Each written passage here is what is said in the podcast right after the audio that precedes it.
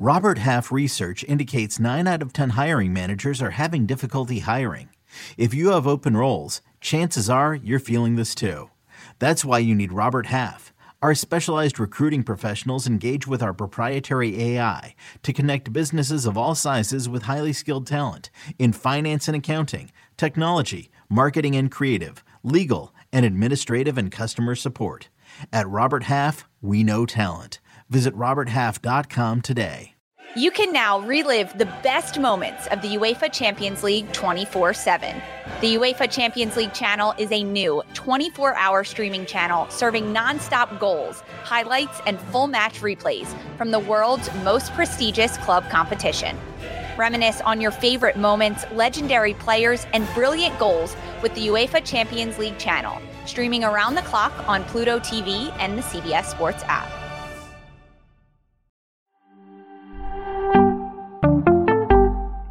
This is Fantasy Football Today from CBS Sports. What a play! Can you believe this? No, I can't. It's time to dominate your fantasy league. Off to the races, and he stays on his feet. It's just going to go the distance. Now here's some combination of Adam, Dave, Jamie, and Heath. All right, what's up, everybody? Welcome to an early look at breakouts. You can go to our website, cbssports.com/fantasy, and you'll see articles on sleepers, breakouts, and busts this week. Heath is handling the breakouts article. Dave Richard is here. He's got the busts article coming out later as well. I am Adam Azer, and looking forward to this show, which, you know, a lot of times is basically just draft guys going into their second year. We're going to test that theory a little bit, but there definitely will be a lot of second-year running backs and wide receivers that we talk about, not so much the quarterbacks this year. Dave, hey, man, haven't heard from you in a while. What's up? What's up, dude? How you doing? Doing pretty well. Yeah, you know. Great. No complaint. Swell. All right, great. Awesome. No one cares. Let's talk fantasy. No one cares about that. All right, Heath, I got a couple of Twitter polls based on some breakouts. And okay, one of them is two of your wide receiver breakouts, and probably two of Dave's because they're both your two guys. Who would you rather have on your fantasy team? Christian Watson or Drake London? And I don't know if you guys saw the results. You see the results? I did not see results. There wasn't an option for that, and I wasn't sure who I'd rather have, so I was unable to participate. Wow. So if you were drafting and those two were on the board, and you couldn't just click like a see results, you would just pass over both of them and not draft either one. I'd probably take Ken Walker or Tony Pollard. That is the next poll, Dave. Who would you vote for, Watson or London? Unlike Heath, I will stop at any Twitter poll and give 4 seconds of attention and click a button without see results being there. And the button that I clicked was Christian Watson. I think he's got more upside. I think he's got the better shot to be the number one receiver on his team. London might be the number one receiver in Atlanta, but we know that Kyle Pitts is there too. And I love Watson's upside. And I'm not ready to say that Jordan Love is going to be a complete disaster at quarterback. So give me Christian Watson first. Okay. No, so I'm going to, I do have an answer. I was just making a joke about no see results. But I think it's interesting. Like, I think quarterback situation's probably very similar. It's two guys who probably aren't going to be great passers, probably aren't going to be complete disasters. Kyle Pitts is a bigger threat to total targets than Romeo Doubs is, I suppose. But we saw London earn a much bigger target share last year than we saw Watson earn, right? And like, in terms of upside, one of these guys was a top 10 pick in the NFL draft. I have a hard time saying anybody has more upside than Drake London from that class. Well, I have an easy time saying that. Yeah. Well, you know, look, Michael Thomas ended up being the best wide receiver in his class. Devontae Adams, maybe that was one of the best wide receiver classes ever. So. We don't want to get too strict in, you know, the first guy drafted has the most upside. There are reasons why Christian Watson fell to the second round. Well, yeah, but I don't think Watson showed us anything last year that should change. Like, eventually, it becomes obvious that a guy who was drafted in the third or fourth round ended up being the best wide receiver. I don't think the difference between what Watson and London did last year as players would be enough to make up for their difference in draft capital the first year, I guess was what I was saying. What do you think, Dave? What about a guy that was drafted 34th overall, so just past round 1, who's got size and speed that's really tough for defenses to deal with. That's Christian Watson. And I think that he's only going to get better. Here's what bothers me about Drake London. 10 games last year with Kyle Pitts. You know how many times he had more than 15 PPR points in those 10 games? 3? Anybody? 3. Lower. 2. Lower. No way. 1? Lower than 2. 1 is the answer. Week 2. Remember, he had that big game in week 2, and then we thought, oh, this is it. Drake London break on. Then the week after that, 14.4. And he did have a 14.8 game a little bit later on, but never over 15 with Kyle Pitts on the field. And I hearken back to a conversation that Heath had when I was going gaga over Gabe Davis and Isaiah McKenzie in Buffalo. And he made the point about how, well, certainly Stephon Diggs is going to get his. Is there enough there for both of those other receivers to go and get their numbers? And he was right. There certainly wasn't enough. Neither one of them really got their numbers. And it's a different type of equation when you talk about the Falcons. I'm not convinced the Falcons are about to become a turn-it-loose passing offense. And so if they're not going to throw it that much, is there enough there for two guys, Kyle Pitts and Drake London, to both have great statistical seasons? And it makes me a little bit nervous because I think Pitts has a shot to be I think he's got a better shot to have a bigger season than London does. Yeah, and I think that's the thing is, like, if you've already decided that Kyle Pitts is definitely better than Drake London, then that argument would make a lot more sense. I don't think we've seen enough evidence to know who the better option is between the two of them. Well, I would take a say they're fair. Similar. Say they're similar, right? And they put up similar numbers. Well, that could be a breakout season at tight end, but a pretty ho-hum season at wide receiver. I think that, it doesn't have to be that one of them is better than the other. If they're both great players who are both drafted into the top 10 and they're on a, low volume passing offense, which has been the case in 3 of 4 seasons under Arthur Smith, whether it's 2 years with Tennessee, 2 years with Atlanta, only 1 year has he been on a team that threw the ball a lot. That would be the argument, against London. It's just, not enough volume. It reminds me a little bit of Marquise Brown. Never really broke out with the Ravens. Wasn't a bad player, but sharing with Mark Andrews on a team that doesn't put up big passing numbers. I didn't mention this, Heath. Drake London is crushing the Twitter poll. He's right. People of the about 800 votes we have. I posted this just an hour ago or so. Drake London, over 60% of the votes. So. Also, I want to go back to, are we sure that Michael Thomas was the best wide receiver from his draft? I said it. No. Was he? Who was in that class? Tyreek Hill. Oh, yeah. He even drafted even later than Michael Thomas. So also true. Both are great, obviously. But anyway, these two guys, are both on your breakout lists, right? Both London and Watson. Yeah. Yeah. So it's not arguing against either one, really. It's just a matter of who would you rather have. Right now, the audience is saying they'd rather have Drake London, but these are players that maybe you can get in round 5. Christian Watson went in round 4 in our draft a couple weeks ago. Drake London went in round 5. Let's go to our next Twitter poll here. Who would you rather have on your fantasy team? Ken Walker or Tony Pollard? As we continue the theme of breakout running backs, who would you rather have, Ken Walker or Tony Pollard? And right now, Ken Walker has 62.4% of the votes. We have 825 votes as we do this podcast. Heath, what side are you on, Walker or Pollard? This question's going to be answered in about 3.5 weeks, I think. But let's see how high the Cowboys draft a running back. If you tell me that it's Tony Pollard, Malik Davis, and Ronald Jones entering the year, then Tony Pollard is my answer. Assuming the Cowboys take a running back on the first couple of days of the NFL draft, then Ken Walker will be my answer. Dave? I agree 100%. It really comes down to who is Tony Pollard going to share with.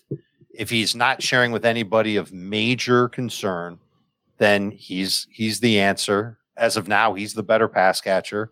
And for what it's worth, he had the better stats last year for fantasy than Kenneth Walker. Better in PPR points per game. Slightly better in consistency. Definitely better in targets per game. And that was while he was sharing for the majority of the season with Ezekiel Elliott. Now, there's something to be said about Kenneth Walker taking a step forward in his second season, not hitting a rookie wall, offensive line being better, et cetera, et cetera. So it's not a big gap. In fact, they could very easily be back-to-back in anybody's rankings. But as long as Pollard isn't sharing, I like his trajectory better. Would you consider taking both of them, let's say at picks 12 and 13? Walker yes. And Pollard. Yes. Okay. All right. Well, those are two guys. In a non-PPR league, hell yes. Oh, well. I've just not been prepared to argue things in the order that we're talking about them, so now I have to go back to the... I'm pretty sure that Christian Watson only had one game with 15 PPR fantasy points when Romeo Doubs played. Might be true. Well, that's really only 4 games, right, at the end of the season. And Doubs actually wasn't even playing a full snap share then. Of course, right. Lazard was, and you are right about that, Heath, and it was 16.6 fantasy points in the last game against Detroit. Now, what am I going to say, Heath? He left week 16. That they also played 6 games together before Romeo Doubs got hurt? Not really. I mean, Watson was barely playing in those games. He was not playing his full snap because share. He didn't... Okay. Because he missed training camp and he missed the preseason. Anyway, he got hurt in week 16 against Miami. He had 11 fantasy points in one half. Week 17 against Minnesota. Remember that I had forgotten about that game. Jamie reminded me that was the game. It was the championship week. We didn't know, should we start Christian Watson? Is he going to play? It was a 4:00 game, as I recall. It was mayhem. He played. He was a decoy. He did things that were... You really discredit Christian Watson way too much, Heath Cummings. You don't give him the credit he deserves. He did some amazing things last year. He did amazing things. He did some very Gabe Davis things. I mean, he scored a whole bunch of touchdowns and had some really huge plays in a small sample size. And he did it as a rookie. You know, Gabe Davis really didn't. In the last 8 games of the season, he was a top 10 wide receiver. Well, he did it at the same age that Gabe Davis did. Davis just came into the league a lot younger. He did it as a rookie. It's all about opportunity. Both of these guys got an opportunity, and both of them did well with it. Now we know what happened when Gabe Davis got more of an opportunity last year. We'll see what Christian Watson does with his opportunity this year. Also, like using 15-point cutoff and acknowledging that he had 2 games within 0.6 points of 15 in the same stretch is just intentionally trolling, Heath. It's something you would do now. But that's still 3 out of 10, Heath. It's not great. All right, let's give a shout out to Elliot Smilowitz. He won our bracket challenge on the back of the Yukon Huskies, and he is in the podcast league. Elliot, congratulations. Longtime listener. Welcome to the podcast league. Now, Elliot, you and the rest of the listeners have a job to do, and you only have maybe one day to do it. Please, please, please vote for us. Sportspodcastgroup.com. The link is in the episode description, whether you're listening, whether you're watching on YouTube, youtube.com/fantasyfootballtoday. But you'll see the link there, or you can just go to sportspodcastgroup.com and vote for Fantasy Football Today in the fantasy and sports betting category. We are running out of time. Your vote will determine who wins this category. Vote for Fantasy Football Today, fantasy and sports betting. Please be listening to the With the First Pick podcast hosted by Ryan Wilson and Rick Spielman. Rick Spielman, the former general manager of the Vikings, drafted Adrian Peterson, Dalvin Cook, Justin Jefferson. He did that IRL. So now you'll find out who he's going to draft in his mock drafts. Obviously, the draft coming up in just a few weeks with the First Pick. Amazing podcast. Check it out. All right, I wanted to talk about just the idea, I guess, of loading up on second-year players because that is a frequent breakout year. Makes sense. Oh, by the way, Heath, do we get to playfully make fun of you for having Bijan Robinson on your breakouts list? We have 100% had rookies in our breakout columns for the last 8 years that I've worked here. So if you would like to playfully make fun of it, it's fine. Yeah. But it's standard practice at CBS Sports. And I think it should be standard practice to make fun of it. No rookies can be breakouts, is your opinion. Well, I mean, technically every rookie is going to break out, right? I mean, it's... No, a breakout is someone who has, by the very Adam Azer definition of the difference between a sleeper and a breakout, a rookie could absolutely be a great breakout candidate. What is a breakout, Adam? Oh, well, a sleeper wins you weeks. A breakout wins you leagues, TM. Okay. So, yes, I agree. I will make fun of you, but, you know, it's legit. Anyway... Hold on. Could Heath make the argument that Bijan's rookie year will be his best year? Yeah. That's a breakout. Yeah. I mean, it has been for Saquon Barkley, right? Yeah. Do you want to just talk generally about this? Is there a point where you can project a little bit too much with second-year players and go too crazy? Do you make it a priority to have these guys? Because your list is both your lists are going to have a number of second-year players at running back and wide receiver. Talk about that philosophically, Dave. Yeah, I mean, there's always things that we get excited about with second-year players. When you're predicting a breakout, you're predicting that we're all going to see something that we've never seen before from a specific player. And so it's a lot easier to say, all right, a guy that was a rookie last year takes the step in his second year. And maybe we should be a little bit more strict on how we just lay out that breakout sash on every single player. Like, it's easy to make the case for Garrett Wilson now. Number one receiver in New York, Aaron Rodgers is his quarterback. Teams should throw a little bit more. Familiarity with the offense will help the learning curve for Aaron Rodgers. That's a breakout that's pretty easy to make. It's harder to make that same type of breakout case for Treylon Burks or Jahan Dotson or maybe even Christian Watson and Drake London. So maybe we should be a little more serious about how we label those breakout guys. But for now, we're talking about candidates to break out, not guarantee that these guys are, you know, everything's going to go right for them. And when you take them, you're going to win your fantasy league, but keeping the idea in the back of your head that a breakout is going to win you your league is probably something that should be the tiebreaker between a second year player that you feel okay about and a second year player that you are for sure, like absolutely positive he's going to have a monster year. Like, I think Garrett Wilson is going to help a lot of people win their fantasy leagues. Yeah. I think I'm more interested in the second/third year wide receiver angle than at any other position. I think running back's a pretty mixed bag. I think tight end, you may be better off looking at the 3rd and 4th year options than the 2nd year option. Quarterbacks, we can see them make a leap. There's just nobody you would want to make that bet on this year. So it's really, when you're talking about the 2nd year, for me, it's more about the wide receivers, especially with this class. I think I only gave you 3 second-year wide receivers for the show. My column's going to lead off talking about 6 or 7 of them. Yeah. You could legitimately make a breakout case for a half dozen or more 2nd-year wide receivers.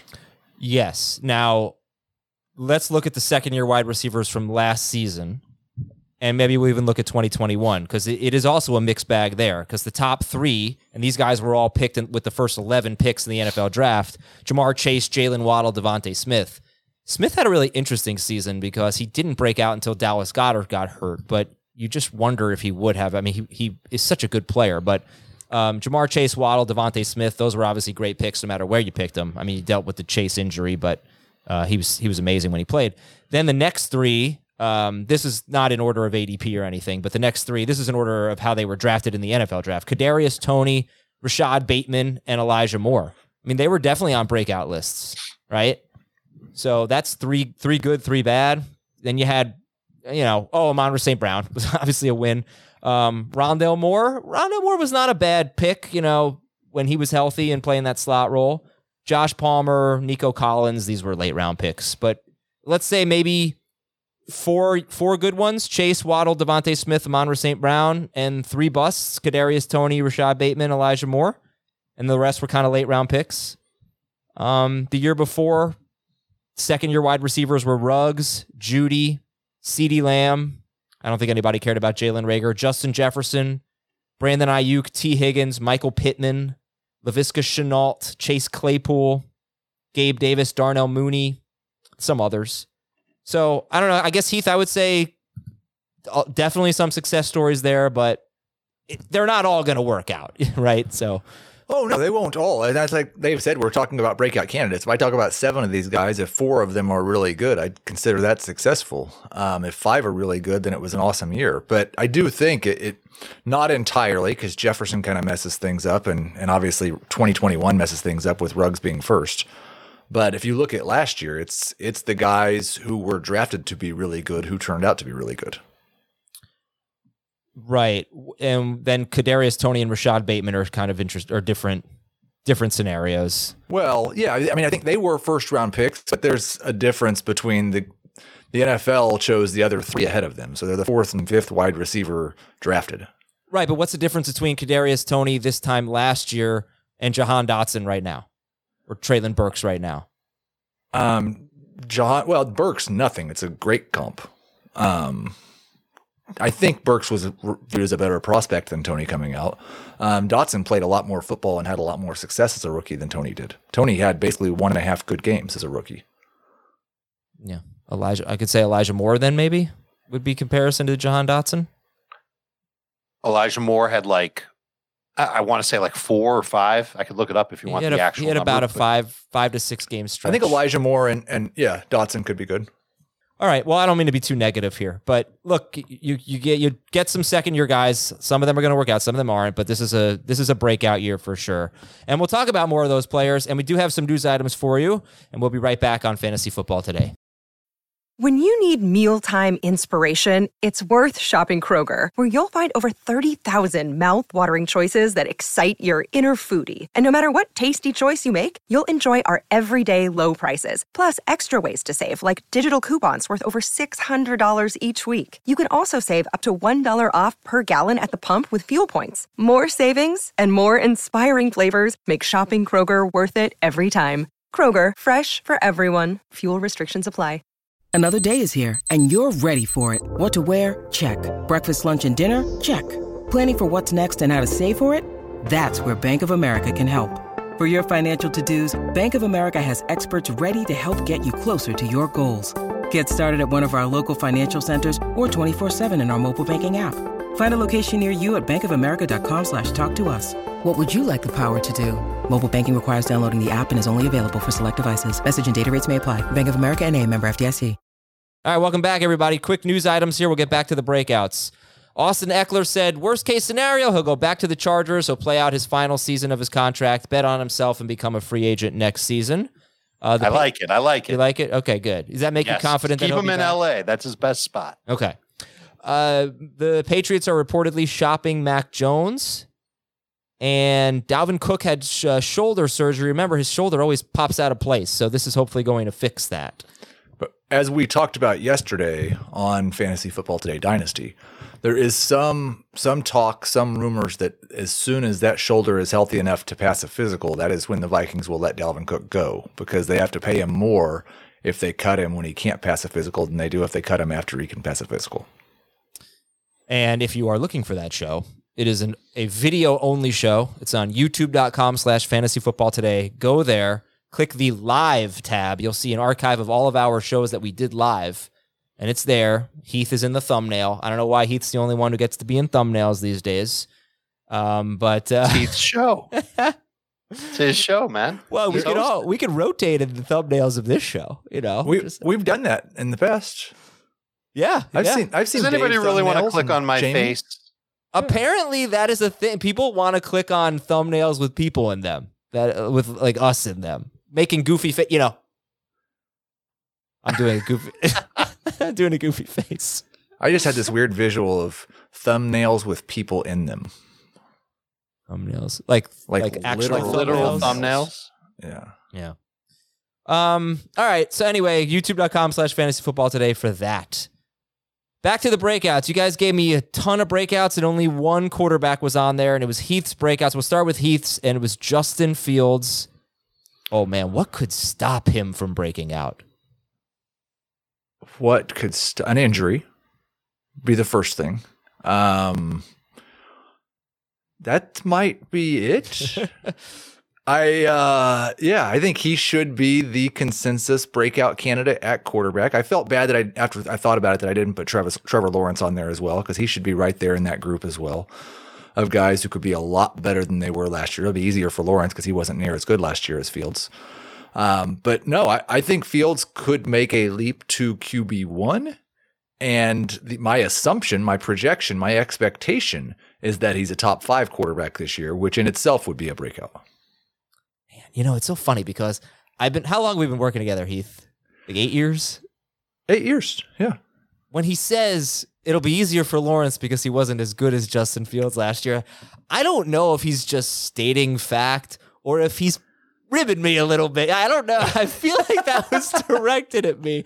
And I just, you know, I just don't know. I'm just so confused sometimes with Heath, you know, but Fields was definitely a lot better in fantasy than Lawrence. There's certainly no question about that. But they both have that magic factor that we've seen with these young breakout quarterbacks. Justin Fields got DJ Moore. Trevor Lawrence hopefully gets prime Calvin Ridley.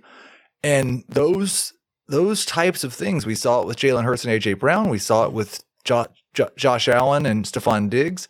We saw it with DeAndre Hopkins and Kyler Murray. There is nothing more helpful to a young quarterback developing as a passer than to get a wide receiver on his team that gets open all the time. Yeah, Dave, I don't really know what else to say about Justin Fields. I mean, I guess we could just say, where would you draft him? I believe Heath has him ahead of Burrow. Is that accurate? Yeah. How about you, Dave? He's a spot behind Burrow for me, but I completely echo the sentiments. It's the rushing upside. On top of him, yeah, his efficiency as a passer last year, and I really need to say outside of the red zone, was awful. Inside the red zone, he was tops in the NFL in completion rate and touchdown rate. A lot of people don't know that about him. Yeah. Did a whole video on DJ Moore on YouTube. Check it out. If Fields can improve outside of the red zone, then I like his chances to have better passing numbers this year and better passing efficiency overall. And I still think he's going to run the dickens out of it when a play breaks down. And that's got to be baked into his profile as well. He does have QB1 upside, but so too do Mahomes, Hurts, Josh Allen, and Joe Burrow. Really close call for me between Burrow and Fields. Burrow better than Fields on a per-game basis last year. And so it's hard for me to really believe that Fields can take just a huge jump ahead of Burrow. I think it'll be close. And that's really it. The injury thing with Fields, yeah, it's a concern. But I bet you'll see Chicago's offensive line play better, just like you'll see Cincinnati's offensive line play better next year. If you think you can get Fields after Burrow, wait for Fields, draft Fields in that round 4 or 5 range. If you think you've got to reach for Fields, get him in round 4 ahead of Burrow. That's okay, too. I'm not going to fight you on it. And I will say, I think I actually have Burrow projected for more points. It's just much, much easier for me to see Fields putting together a QB1 season than Burrow. Just last question real quick. We usually do our quarterback discussions centered around 6-point per pass and touchdown leagues.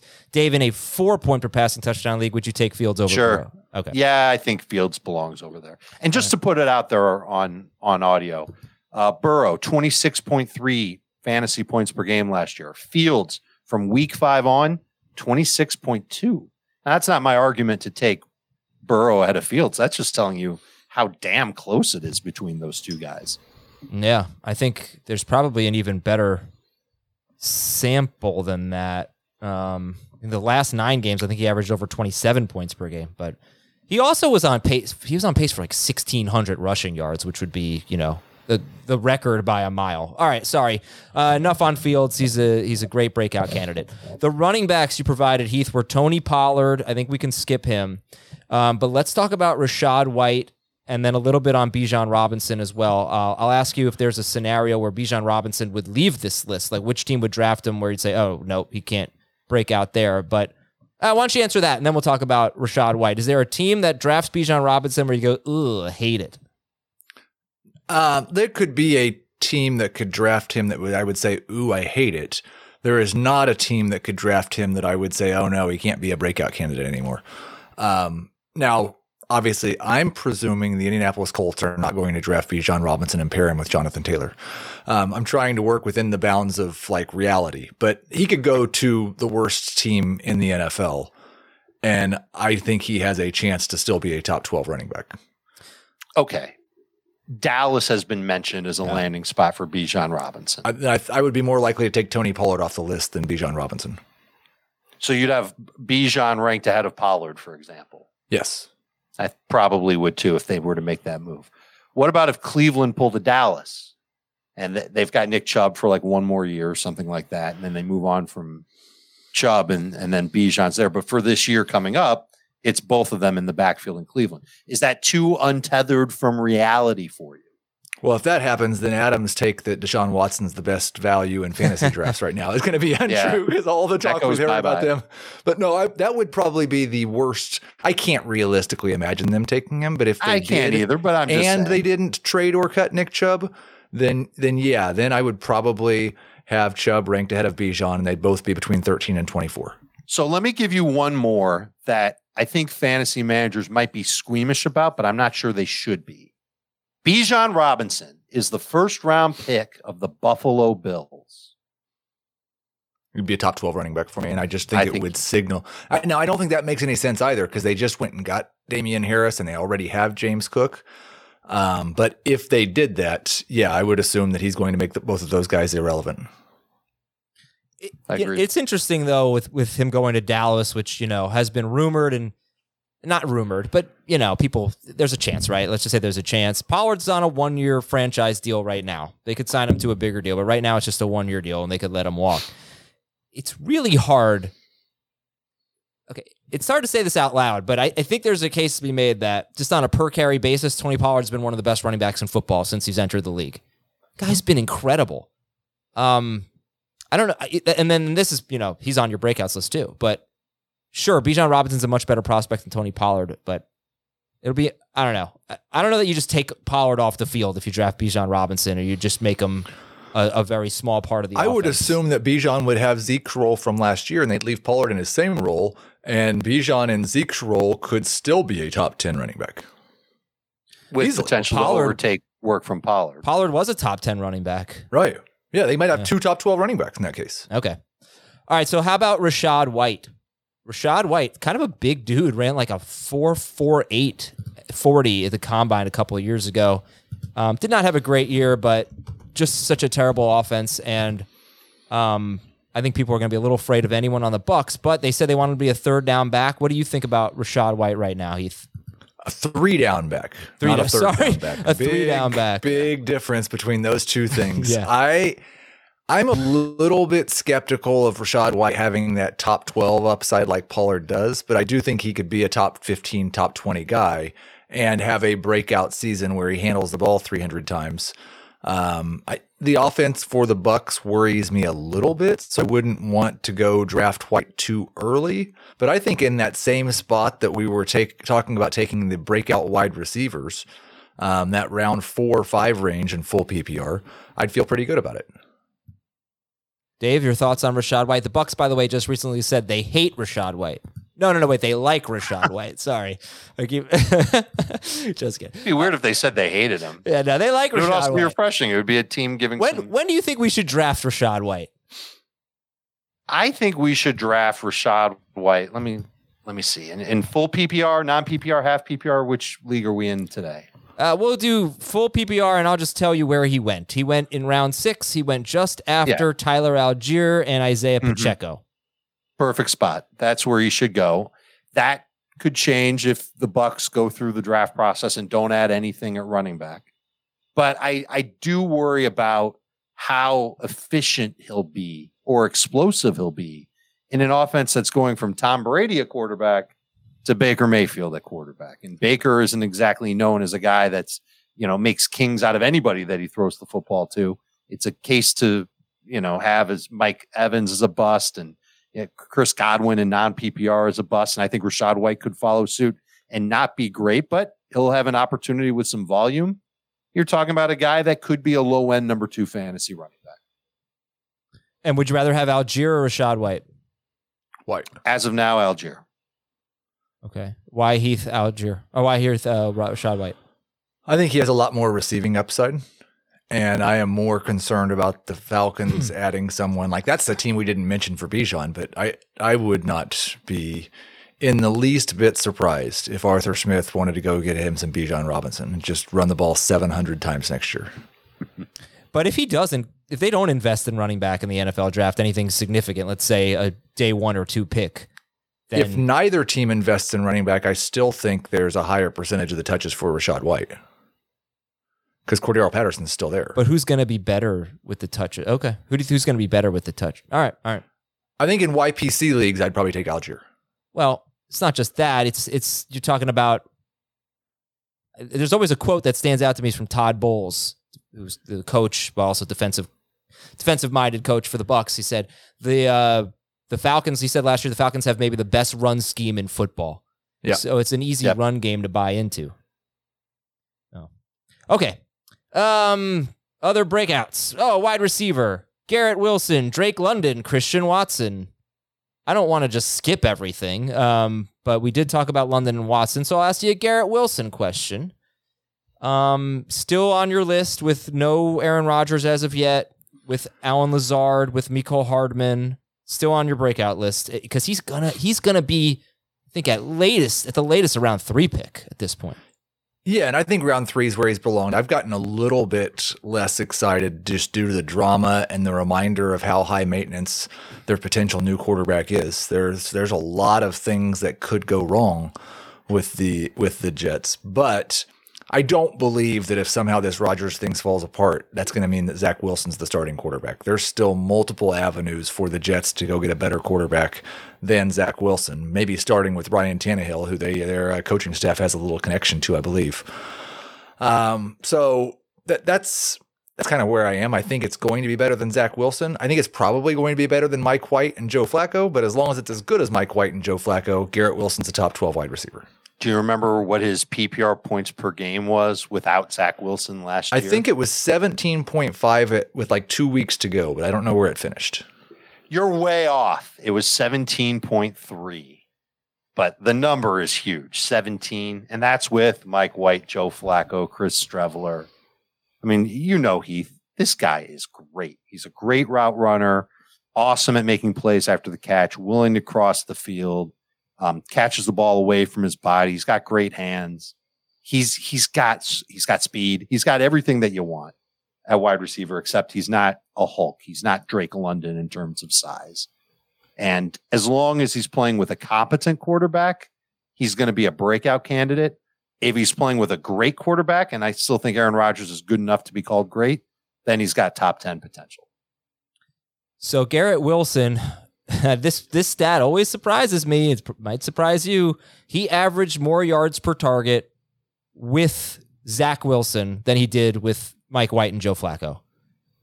In the 9 games that Zach Wilson and then partially Chris Streveler played, it was 8 yards per target. In the 8 games with Mike White and Flacco, it was 7.2 yards per target. So why were his numbers so much better? I mean, we always say because of Zach Wilson was... I think it was primarily because in those games with Zach Wilson, the Jets threw 28.7 passes per game. In the other games, they threw 45.8 passes per game. They didn't trust Zach Wilson to throw, it seems.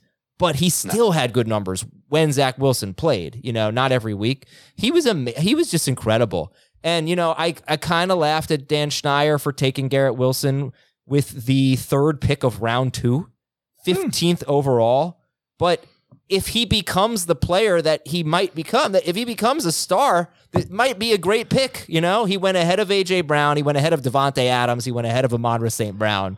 It's a little rich, but you could at least see a scenario where, hey, Dan was right. We were crazy. We were wrong. No, I think there's a real path to by like October 15th of this year, Garrett Wilson is the consensus number 3 wide receiver in Dynasty behind only Chase and Jefferson. Yeah. All right, we think he's a terrific player, and you definitely want to draft him. Hopefully, you don't have to take him in round 2. Okay, I think let's go to your tight ends. Interesting list here. I mean, Kyle Pitts as a breakout tight end and Pat Freiermuth as a breakout tight end. So this is, honestly, these might be the two, not to discredit the rest of your list. To me, these are the two most interesting ones. I think they're fascinating. Talk about Pitts. Yeah, I think we all have the same... like there was nothing controversial about the first part of my breakout list, I think is a good way to put it. Like those guys, I don't even like Rashad White as much as a lot of people do. I expect Freiermuth to probably be the spiciest. There's still enough Pitts believers hanging on to that hope that he's still going to be ranked mostly as a top 5, top 6 tight end by the time we get to August. I just think that there was a step forward taken by Pat Freiermuth last season that was hidden by the fact that his very good fortune in the red zone in his rookie year turned into absolutely craptastic luck in his second year. And I would expect a more normal touchdown rate in year 3. I think the fact that he earned 98 targets in 16 games, he absolutely has a chance to be the number 2 target on his own team. He was last year. He saw his yards per catch and yards per target increased significantly last year. We saw them use him more down the field. He had a 5.3 ADOT as a rookie. It was only valuable for fantasy because he scored 7 touchdowns. Last year, that went up to 8.3. It was more of a not normal tight end usage. I think you're looking at a 100 target guy who could score 6 or 7 touchdowns pretty easy, probably ends up around 700 or 800 yards. So could he be the exception to the rule of you've got to be the top or second to the top in targets on a team at tight end? No, I think he could, he was second on the team in targets last year, and I think he could be this year. Well, Dave, there were 2 exceptions this year. George Kittle and Evan Ingram were both top 6 tight ends, and they were not top 5 in targets. They were not top two in targets on their team. So you have to project a big increase in ability to earn targets from George Pickens to think that Freiermuth's not going to be second on his team in targets. Or a downgrade in targets to Deontay Johnson, but I don't think that's happening. I can't make that case. And I'm a huge fan of Pickens, and I know that many on the Steelers are as well. And that's why I have a hard time saying that Freiermuth is a great breakout tight end. But at the same time, he was 6th among tight ends in targets per game last year. And that was when he was sharing with Pickens and Johnson for a while. Chase Claypool was on that team, so there were others as well. So I can't just straight up say, forget about Freiermuth. But I wouldn't make him, I wouldn't prioritize him in drafts. You keep the name in mind if you're waiting till the back half of the draft to take a tight end. Do you think that Pat Freiermuth needs Kenny Pickett to be good for him to have a breakout season? For Freiermuth to have a breakout season? Well, define good. Are we talking about Pickett having league average quarterback? It'll help considering the other targets that are on the team. So yeah. I just want to say again, Pat Freiermuth played 1 fewer game than George Pickens last year and had 14 more targets. So who are you projecting for more targets? I think I project Pickens and Freiermuth for the same number of targets next year. Okay. Yeah, I mean, I think you know, if I were, I think I'm going to make the argument that most people listening might make, because if I did a Twitter poll right now and just poll the public, who do you think's getting more targets? I feel like they'd pick Pickens. I'm certain, right? That they would. So when I argue with you, a lot of times I'm trying to argue with you from the standpoint of this is what I think the general public is going to feel. And I think the general public would feel like if the Steelers want to be better offensively, they should probably throw more to George Pickens and less to Pat Freiermuth. Not that Freiermuth's bad, but that Pickens can do things that Freiermuth can't. Yeah, I think that usually, though, when they're making that argument, it's because a guy in the second half of the year showed, like Amon-Ra St. Brown, like many other wide receivers, showed an ability to earn targets that increased as the year went on. Yeah. Pickens had 2 games all year with more than 6 targets. 3. They happened in 3 consecutive weeks, week 3, 4, and 5. Yeah. He was a 4 to 5 target guy down the stretch. And I don't want to – I like Pickens a lot, and he's going to be in the article as a potential breakout candidate because – he does such great things when he does earn targets that if he can improve that ability and earn more targets, he could be spectacular. But he has to do that first. Now, I don't think, Dave, I don't know if you remember, he didn't play a lot. He was never a guy who earned a lot of targets in college either. No, it's true. Yeah. Fair point. Yeah, I agree. Yeah, overrated year. He was always the prospect that didn't get that ton of work in college, but could still translate to be a very good pro.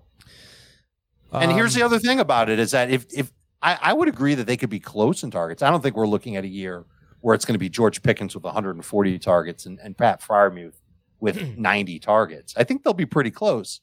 And so the better value on draft day, it's going to be Freiermuth because Pickens is going to go in that round 6-ish range. Freiermuth won't sniff that ever. Freiermuth or Evan Ingram? Ingram. Muth.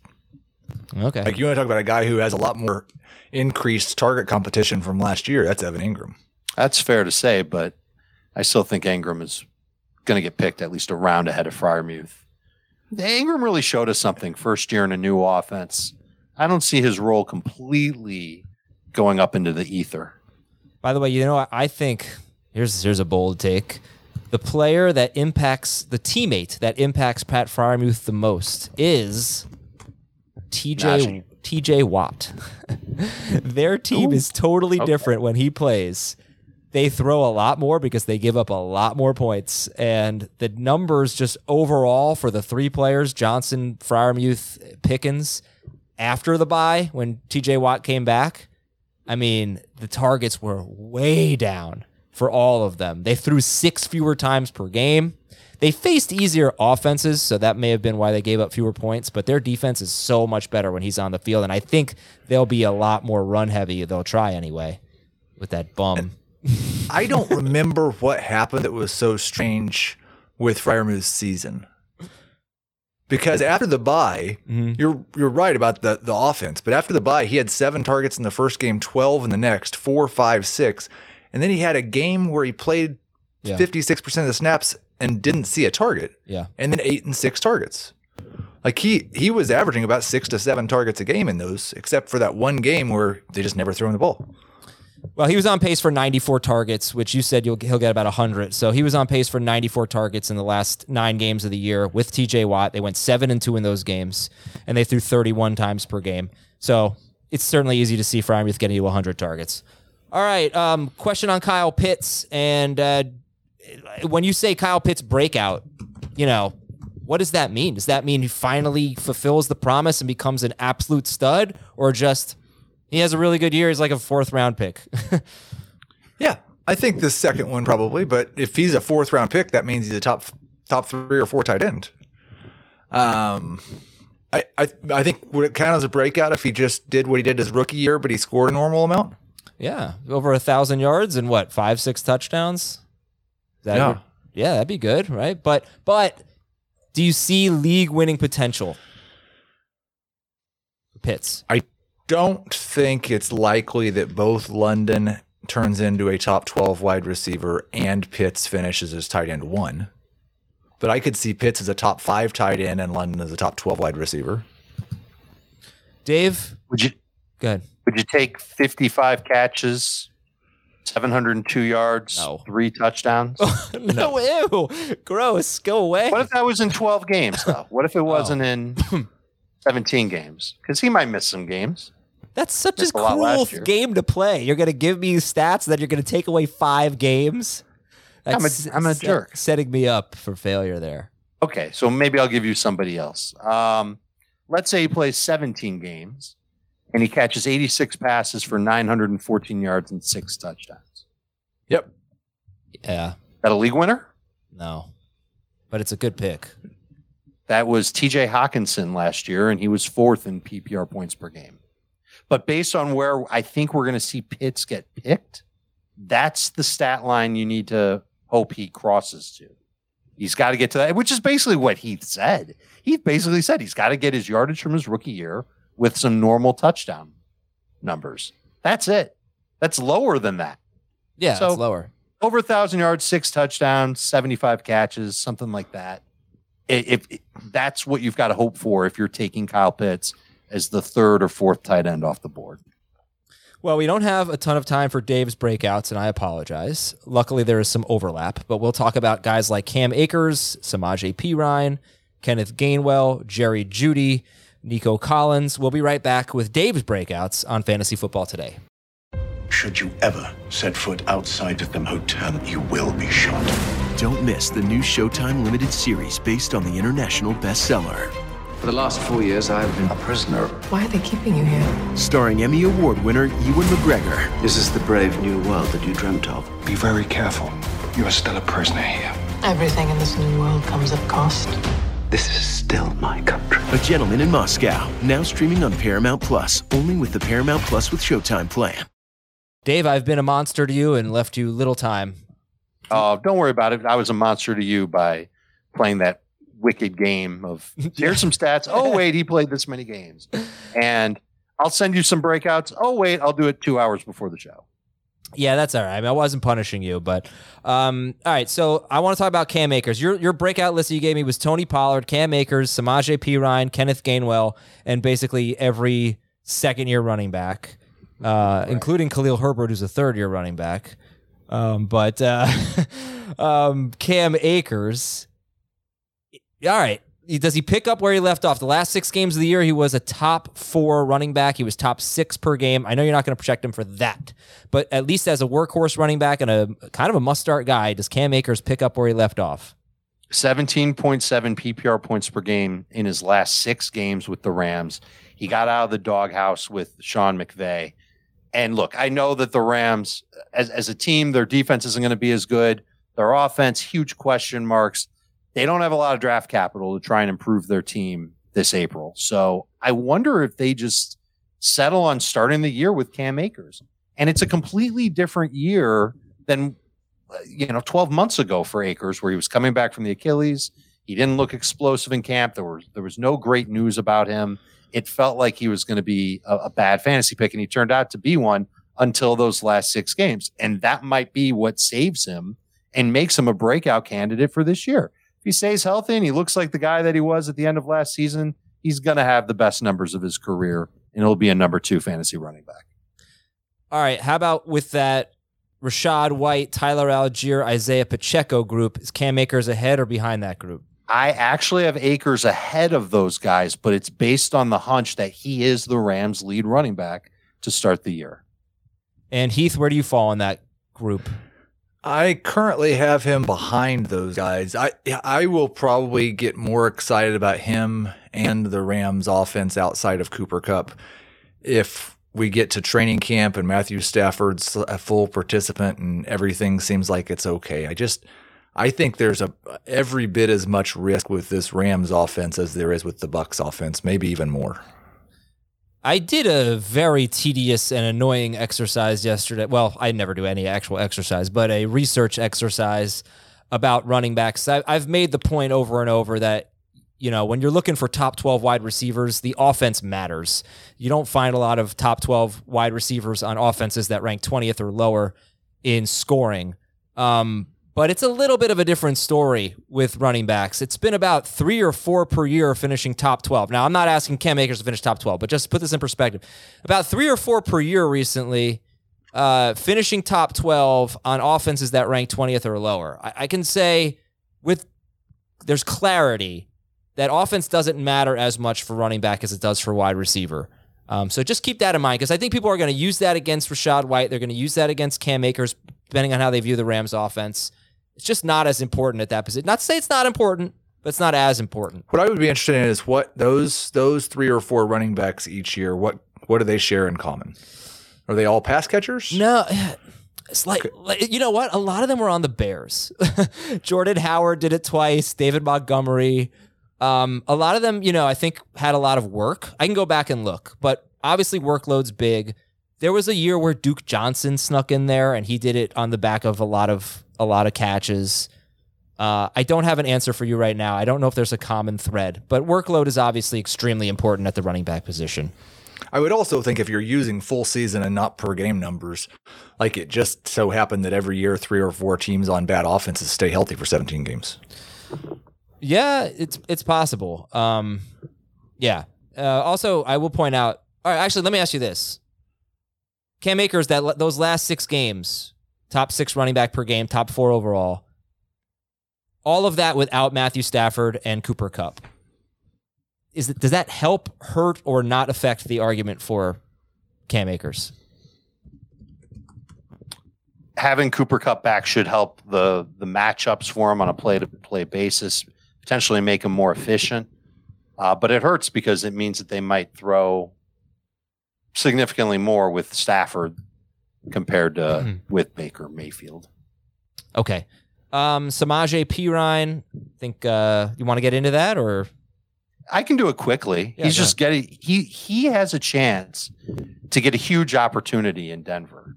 This is the current coaching staff signed him. Sean Payton has been really excited talking about what Samaje Perine can do. We've seen what Samaje Perine can do when he's the only back in an offense. And with Javonte Williams not necessarily being ready for the start of the season, he's got a chance to really cement himself as a big part of what Denver does.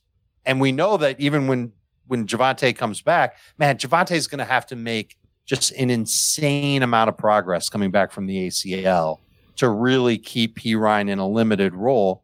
But Perine could still be the passing downs back and still give some service to fantasy managers, as a mid-season bye-week running back, a number 3 running back, maybe even a low-end number 2 running back in full PPR. But there's a chance that Javonte just doesn't play like himself the year coming off of an ACL. And that just opens the door for P. Ryan to have that one magical season where he's just awesome for fantasy. He's somebody I'm looking for in all my drafts. Would love to get him in that round 7 to 8 range. I think that's where I'm going to end up with P. Ryan. Kenneth Gainwell was on your breakouts list. I think, okay, so we're obviously playing the Rashad Penny's going to get hurt game. Why is everybody on? That's a pretty easy game to win, Adam. Yeah, no, you should play it. Why Gainwell over Boston Scott? Because I think that Gainwell has a little bit more explosiveness to him, and in a PPR league can catch a little bit more. Not a lot. He's not like necessarily a locked-in target in this offense. They don't throw a ton to their running backs, or at least they haven't. But I think that he's somebody. You could draft them both late, and you just wait for Rashad Penny to get hurt in October, and then there's a chance where Gainwell can be helpful. And they've used Gainwell in short yardage situations, just like they've used Boston Scott. So I'm totally happy to take that double-digit round risk on Kenneth Gainwell. I had a little bit of an issue with him.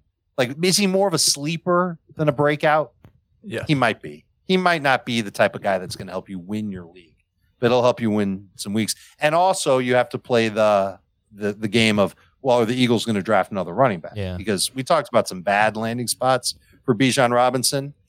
Oh, my gosh. If Philadelphia takes Bijan Robinson with the 10th overall pick, it changes all the math for the Philadelphia running backs. It basically renders them all zeros because Bijan should have a monster season. I would love to see him.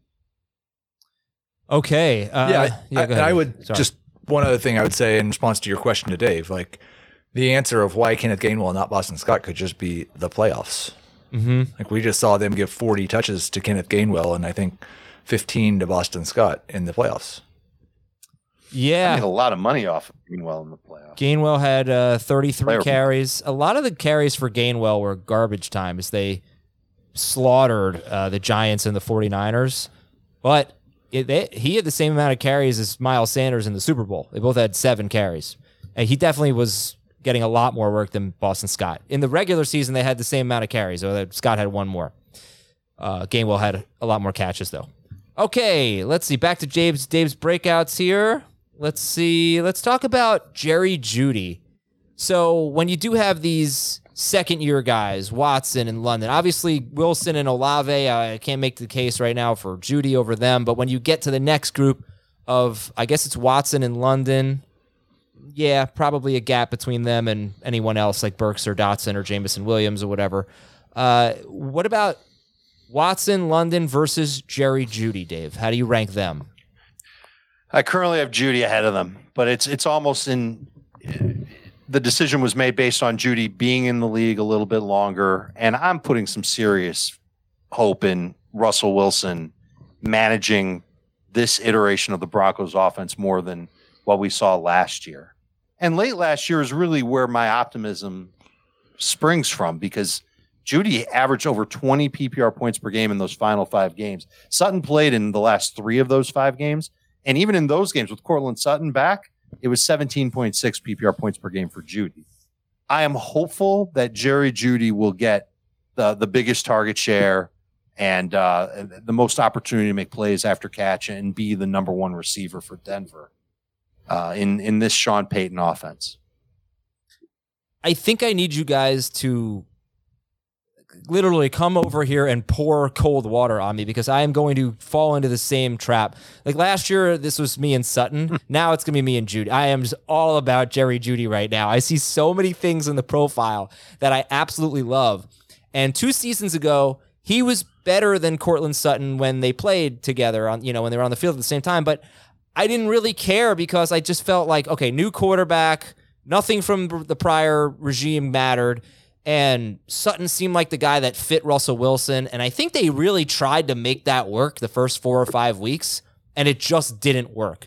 And then Jeudy just dominated after that. Jeudy was so much better than Sutton, and he was great. I mean, he was 5th among wide receivers with 50 or more targets. He had the 5th highest explosive catch rate. He had the 7th most yards per catch, 7th most yards after catch per catch.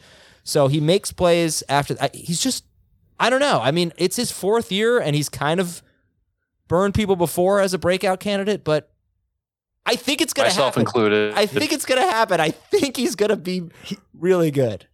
Definitely a post-hype sleeper, although if you continue to hype him up, then he can't be a post-hype sleeper. Yeah, he will just be a continual hype sleeper.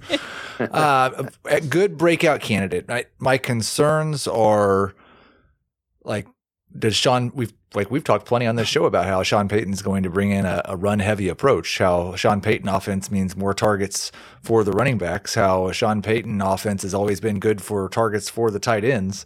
Like Michael Thomas and Marcus Colston are kind of the two good wide receivers in Sean Payton offenses. And Marcus Colston, if he has a Marcus Colston season, I don't think that's a breakout for Jerry Jeudy. So there's a lot of question marks. How many targets are there? Is he going to dominate targets over Sutton and Tim Patrick, who's back and apparently the Broncos love? The potential's there, but I do have him behind all those second year wide receivers. Yeah. Brandon Cook's also good in Sean Payton's offense. He did have a year or two, didn't he? That's right. I missed that. Jimmy Graham was, basically a wide receiver, right? I mean. Yeah, but he counts toward the tight end. Greg Dulcich has taken the Jimmy Graham targets. I am concerned about the Tim Patrick thing because Jerry Jeudy was one of the, he was like 75% in the slot 2 years ago. And I don't want that for him. I want him to move around. I don't want him to be confined to the slot. I don't know if that will happen with Sutton, Patrick, and Jeudy, but there are concerns. Also, he made so much of his fantasy production in that game against the Chiefs where they trailed like 24-0 or something and came back. But all right, I'm glad there's some Jerry Jeudy enthusiasm. I didn't get Jacob Gibbs on here because he'll definitely pump up Jeudy. I know he loves Jeudy. I won't be the high guy on Jeudy when I get Jacob on here. Let's pick a couple more, Dave, and we'll wrap it up. And let's go with Nico Collins. Well, the trio of Isaiah Hodgins, Nico Collins, and KJ Osborne. Interesting trio there. Hodgins, Collins, Osborne. More sleepery than breakouty. You can make the case for Hodgins that he's got a shot to break out based on how he finished last year and how he seems to be the only wide receiver for the Giants that isn't like a prototypical slot guy. He's an outside receiver. And maybe there's something there that they can really build on in New York. They brought back Slayton, right? Yeah. Yeah. But he's more of a deep threat guy. Yes, he's an outside guy. You're right. He's more of a deep threat guy, though. You're right. Yeah. Last 5 games, 15.2 fantasy points per game for Isaiah Hodgins. I think that he could see a few more targets next year in New York and still be a key figure there and certainly a big guy in the red zone. So I think he's got some breakout potential. Is he going to be the guy that helps you win your league? He's going to be a guy that helps you fill out your lineups. Might be a number 3 receiver that you can draft in round 9 plus. Same thing potentially for KJ Osborne. If it ends up that he's the number 2 receiver in Minnesota, I do have a hard time believing that he can overtake Hawkinson for number 2 on the team in targets, but I bet it's close between those 2 guys. And if that's the case, then I'd rather bet on the guy that I can draft later, which is Osborne. Osborne could be a round 10 player. And Nico Collins is in that exact same range. I don't know who the best receiver will be in Houston. It's a team that still should throw a decent amount. They're definitely getting an upgrade at quarterback, whether it's Stroud or Bryce Young. And Nico Collins I think he's just good enough to break away from tight coverage on like a hitch route or a dig, something like that, where he can get open for that second and make a catch and use his physicality to fight for a few extra yards. He might be number 1 in Houston in targets. Okay. I feel like Heath was going to say something that he totally stopped. Well, no, I was just waiting for you, Adam, because I want to make sure that this is I can actually feel slighted, but like your intuition coming in when you saw these lists of names for breakouts was make fun of the guy who picked a rookie, not make fun of a guy who half his list are sleepers. It's okay. It's fine. Well, it depends on your definition. Based on my definition of breakouts, yeah, those guys are sleepers. They win you weeks. But some people agree. Breakouts but when I have put their best year the list ever. Together, it's more like guys who can have a career year. Best year of their career. Yeah. Okay, well, that was a good show. Thank you, guys. Everybody made fun of everybody, and I've already set myself up to be made fun of for Jerry Jeudy when he gets off to a bad start. Thank you very much for watching and listening, everybody. Go vote, vote, vote, vote. Sportspodcastgroup.com, the fantasy and sports betting category. We need your help. You only got one day left. Please help us out. For Dave and Heath and Thomas, I'm Adam. We'll talk to you tomorrow with early busts on Fantasy Football Today.